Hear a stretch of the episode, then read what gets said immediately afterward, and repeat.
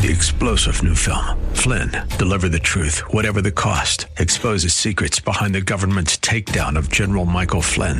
Flynn knew what the intel world had been up to. He ordered the first audit of the use of contractors. This set off alarm bells. He told the truth. He was the most dangerous person for Donald Trump to hire. They had to get rid of Flynn. Flynn, deliver the truth, whatever the cost. Available now. Watch it today. Go to salemnow.com. Salemnow.com. The Bruce Hooley Show podcast is brought to you by HemisphereCoffeeRoasters.com. Creating jobs and restoring dignity one cup at a time. Good coffee doing good. Learn more at HemisphereCoffeeRoasters.com.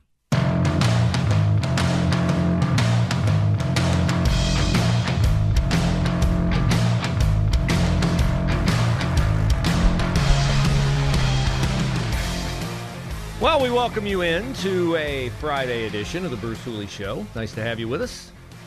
The president has landed at, uh, I think, Rickenbacker, and he is on his way to the big Intel groundbreaking ceremony, uh, which they're having out in Licking County. It is a day to claim credit for stuff you didn't do. And so, of course, Joe Biden was met at the airport by uh, a host of people who would like to glom on to the hard work of others who helped bring Intel here. Andrew Ginther, the mayor of Columbus, uh, Sherrod Brown, the uh, mop haired senator from the state of Ohio, but no Tim Ryan. No Tim Ryan on the tarmac. See, there are too many cameras when a president lands and comes down the steps of Air Force One, and everybody's eager to have their picture taken with him, everybody except Tim Ryan. Uh, Andrew Ginther's not running for anything. Sherrod Brown's not running for anything. Very safe for them to greet the president uh, and his historically low approval ratings and his historically high inflation rate. Uh, but no sign of Tim Ryan. Uh, but he will be there because, you know, for the lies that Tim Ryan is telling as the Democratic uh, Democratic Senate candidate from the state of Ohio, he has to suffer the pain of having his photo taken with Joe Biden in order to claim the credit for manufacturing jobs coming to the state of Ohio. Uh, where was Tim Ryan last night? Well, he was back in the Mahoning Valley, and he was on local television uh, facing a pretty decently done interview by the uh, local news anchor. I do not know her name, or I would give her credit, uh, but it was pretty impressive uh, what she asked him and how she had facts and confronted him. Facts are not something Tim Ryan is too fond of. He likes half truths, but not truth. I'm going to play a couple of his answers last night, starting with his ridiculous assertion that he is not even campaigning as a moderate. Like, this is a guy who does not want to take a position on banning abortion at any point in a pregnancy. At no point in a pregnancy. He states, like off the cuff, of course we won't be terminating children at the end of a term.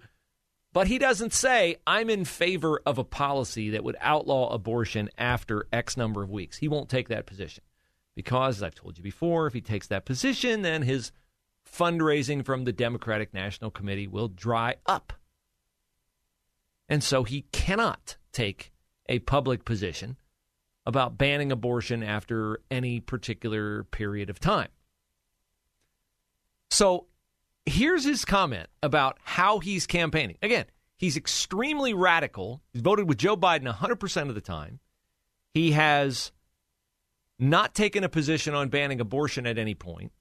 He has spent, spent, spent, spent, spent, spent, spent. Anytime Pelosi, Schumer, and Biden wanted to spend money, Tim Ryan was there yanking the wallets out of the pockets of the American taxpayer to give the government more to waste on green energy initiatives and other nonsense that will pay absolutely zero dividends relative to the cost. And he's running as the Democratic candidate for Senate in the state of Ohio, but he's not, according to himself, even a moderate Democrat. Listen to how he characterizes his own political position.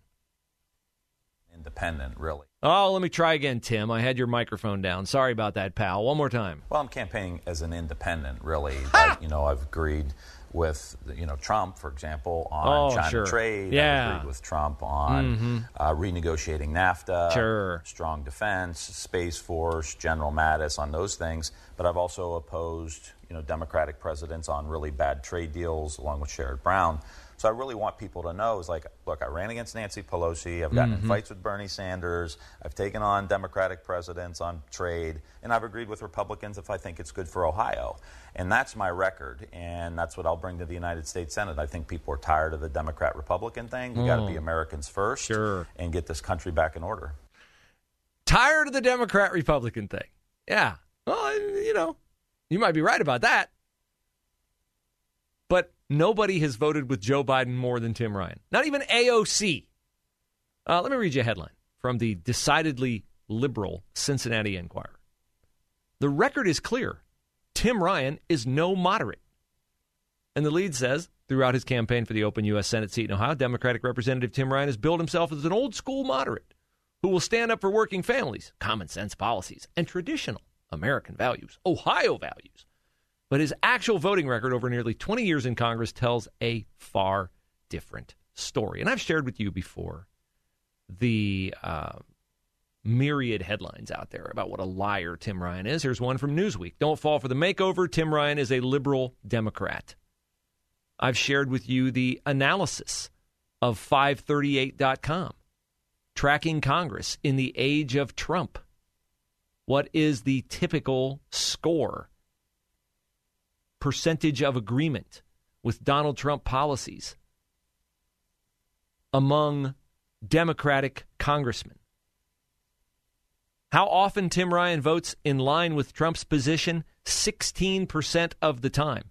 How often Tim Ryan is expected to vote with Donald Trump, according to how other Democrats vote with Donald Trump? 37% of the time. He is 21% underwater on that.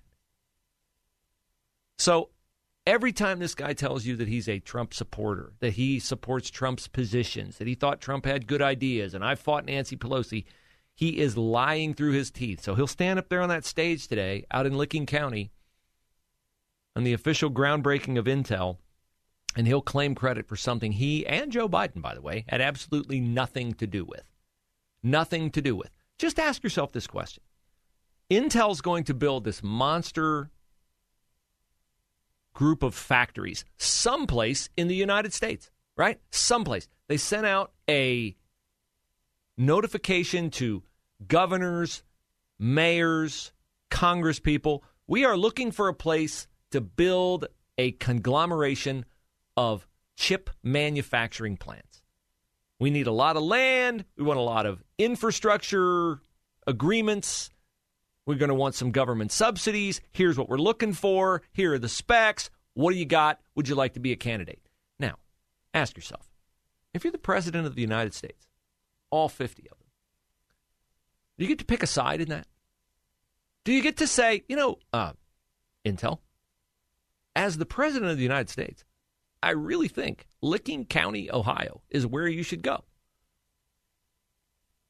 Now you say, well, what's the risk? Oh, oh, the other people who are applying for that Intel factory are also people who vote for you.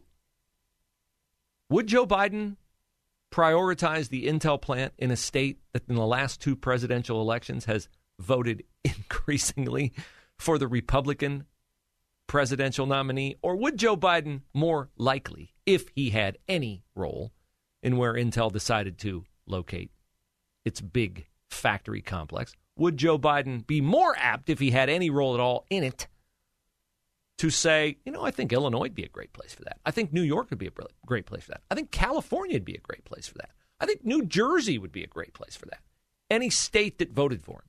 Now, I know the risk is it's hard for Joe Biden to figure out which states will vote for him or his party again in 2024, given the way that Virginia voted for him in 2020 and then abandoned him a year later to vote Glenn Youngkin is governor. So I get it.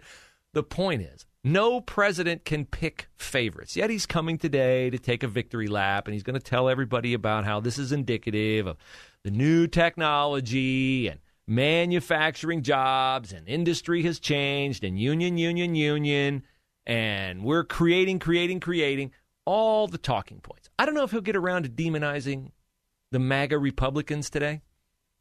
Somehow Joe Biden's going to try to, with his limited physical dexterity today, to walk the tightrope of I'm creating new jobs and investing in America, but don't pin that whole "Make America Great" thing on me again. We're not. We're trying to do all this without making America great again. Now we we don't want to admit that America was ever great if we're the Democratic Party, and we certainly don't want to make it great again. So, uh, hard hats, suits, and a bunch of guys slapping themselves on the back for something they had nothing to do with accomplishing today. That is the order of the day out in Licking County. So, if you are trying to get to that area or you're trying to drive on 270 over by the airport, I would imagine that your day is going to be royally screwed up, just like your life has been royally screwed up ever since Joe Biden took office. Now, it's always dangerous when you let the inmates run the asylum. Columbus Police Chief Elaine Bryant has made a decision on something that is a demand of the people protesting the shooting death of Donovan Lewis. Uh, unfortunately, very unfortunately, we didn't even have to wait one day to find out why this is such a dumb policy.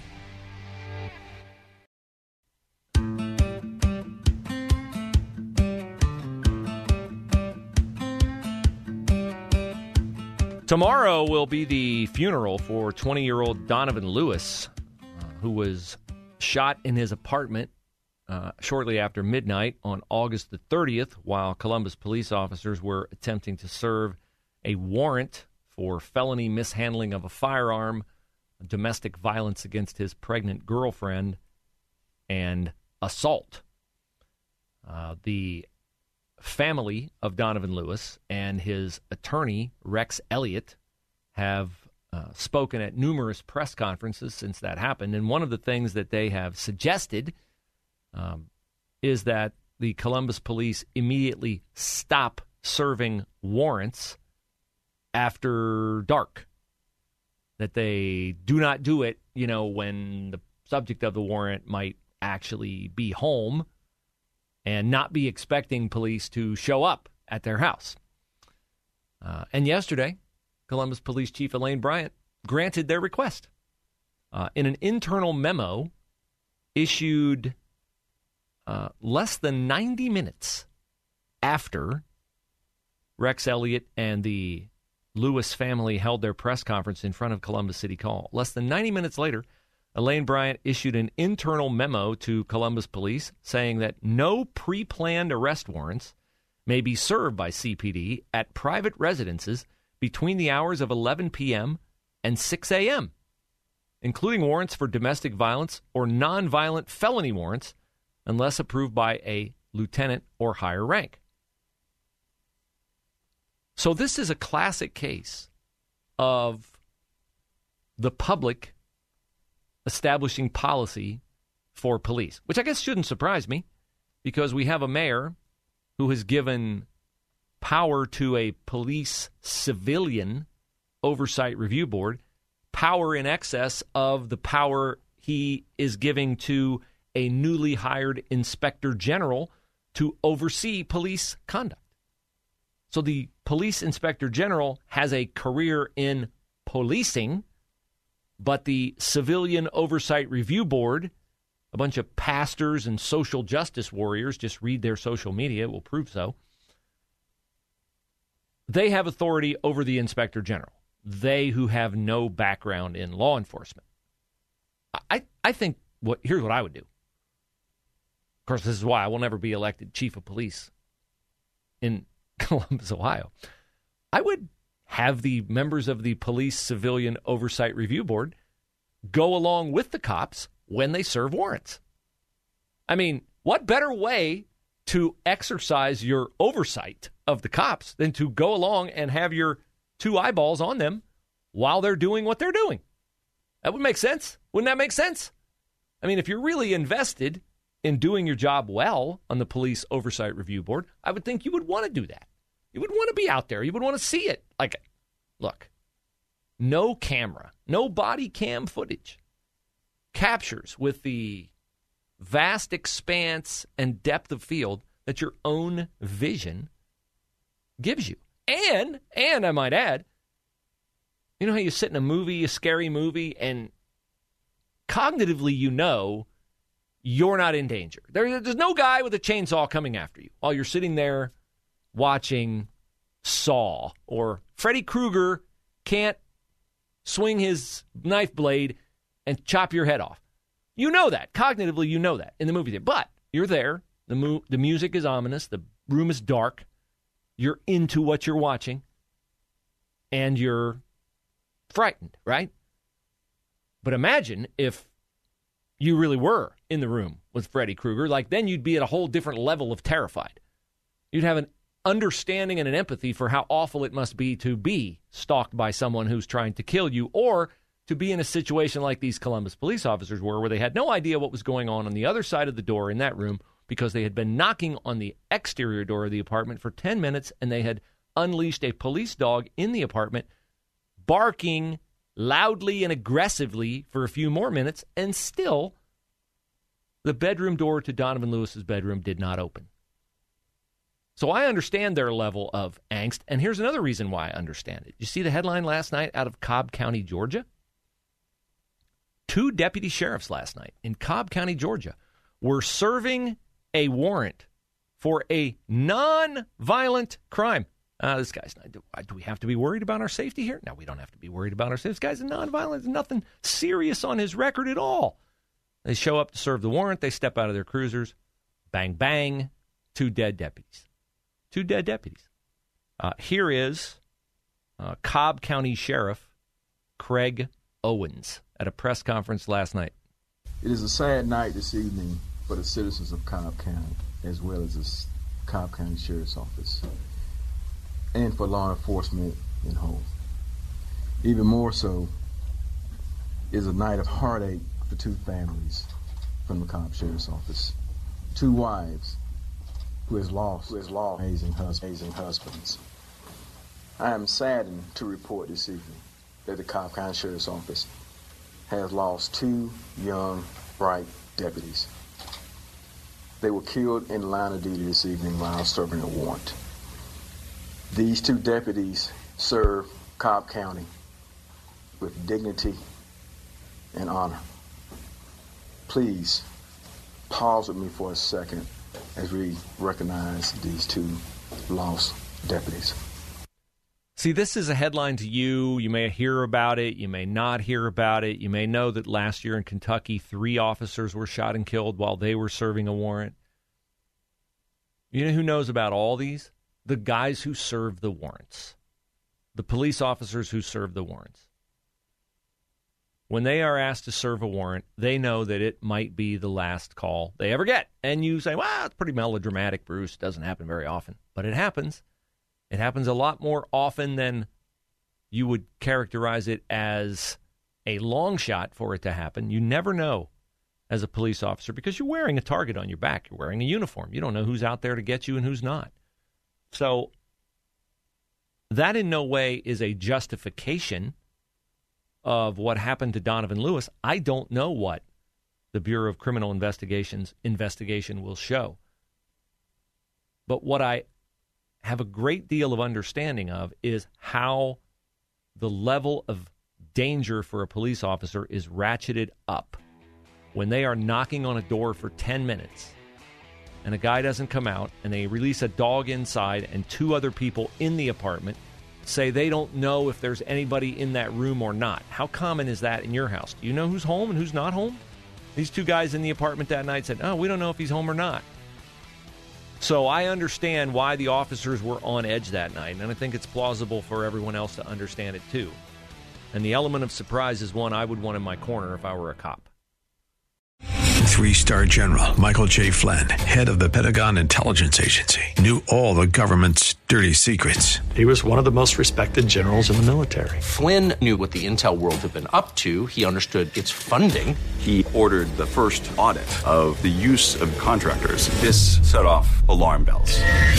The explosive new documentary, Flynn, Deliver the Truth, Whatever the Cost, uncovers the facts behind this scandal. Flynn told the truth. He was the most dangerous person for Donald Trump to hire. I find out the worst enemy that I'm going to face in my life is right here in America. They took my assessment and they wanted me to change it. And I was like, I'm not changing it. They had to get rid of Flynn.